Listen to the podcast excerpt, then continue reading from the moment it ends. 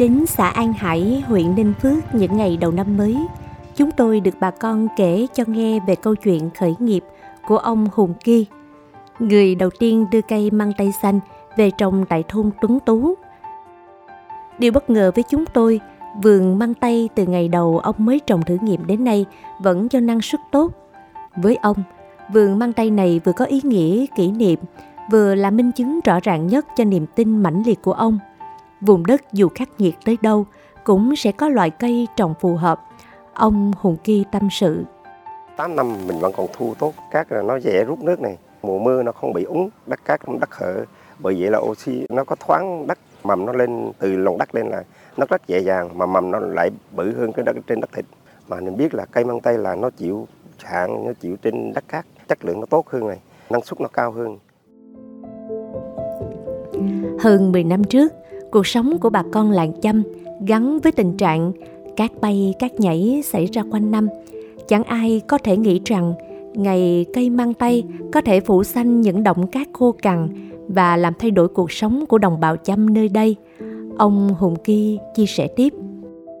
Cây mang tây không phải là cây trồng xóa đói nghèo, mà cây mang tây là chỉ là cây làm giàu cho bà con dùng tung tú thấy bà con nhà nào cũng có nhà xây tới rất khăn trang nhà nào cũng có xe, nhà nào cũng có đầy đủ hết.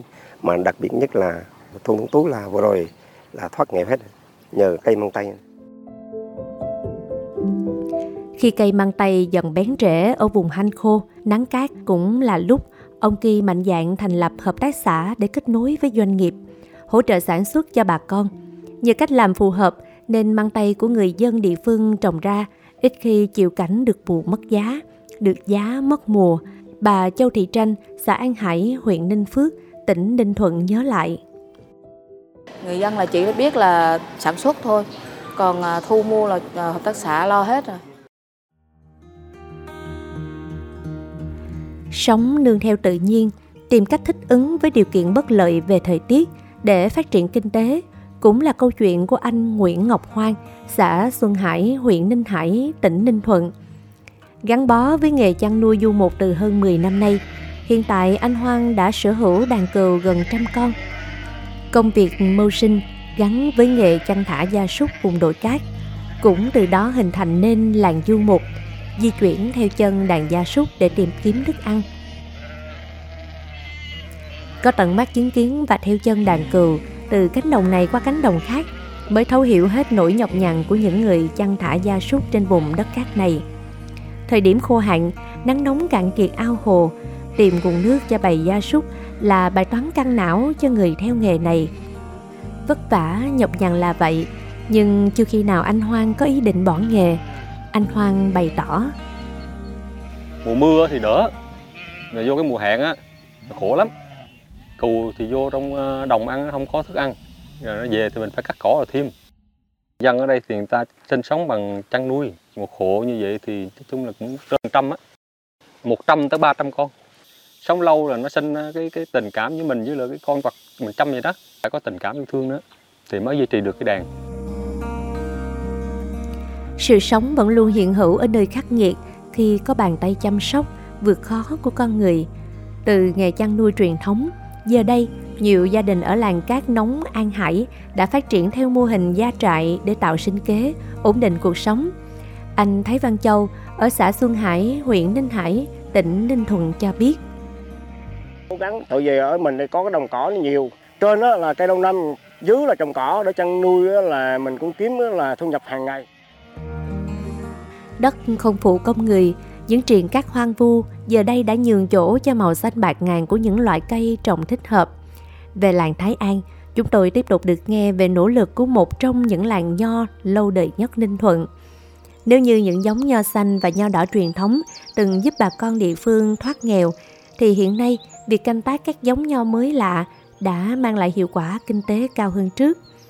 Trong đó có thể kể đến giống nho kẹo hay nho hồng nhật đã mang lại sự khác biệt và cũng từ đó sản phẩm nông nghiệp đặc hữu riêng này đã tạo được sức hút cho du khách đến vùng đất được xem là khô hạn nhất cả nước. Ông Nguyễn Khắc Phòng, Hợp tác xã Thái An, huyện Ninh Hải, tỉnh Ninh Thuận chia sẻ.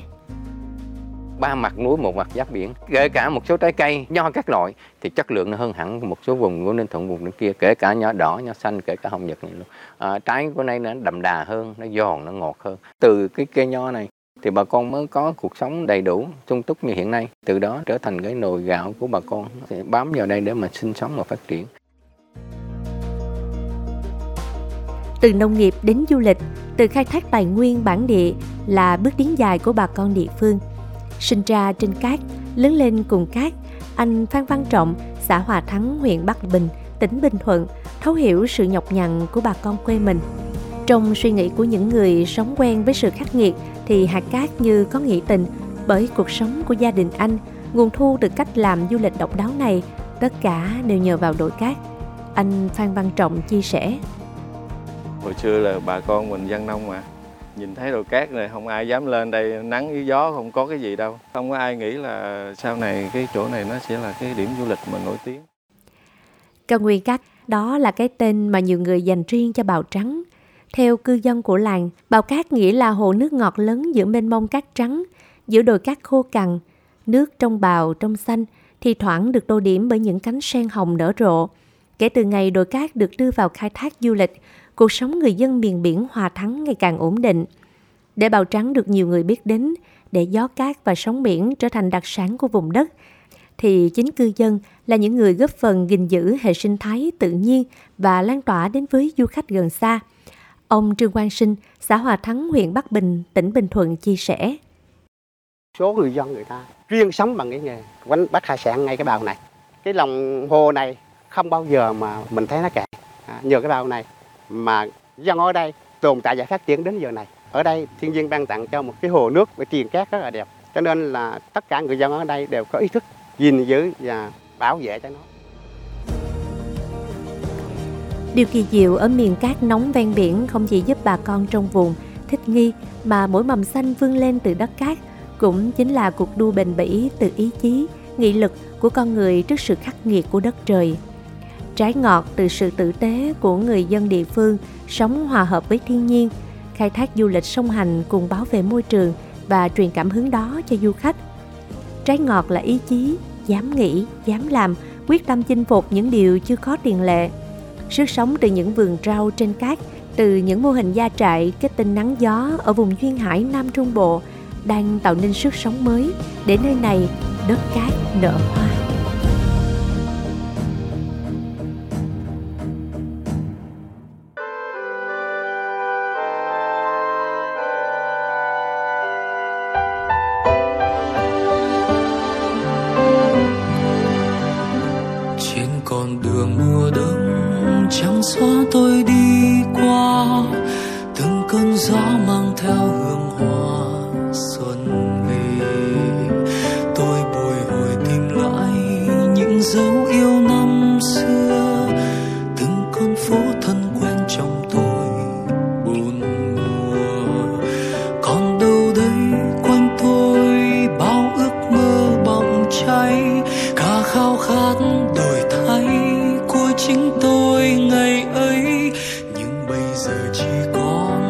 Lại những yêu thương.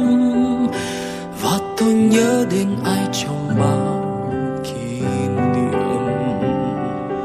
Tôi nghe trong gió có lời ca, về du và an ủi cho ai giấc mơ bình yên một kiếp người.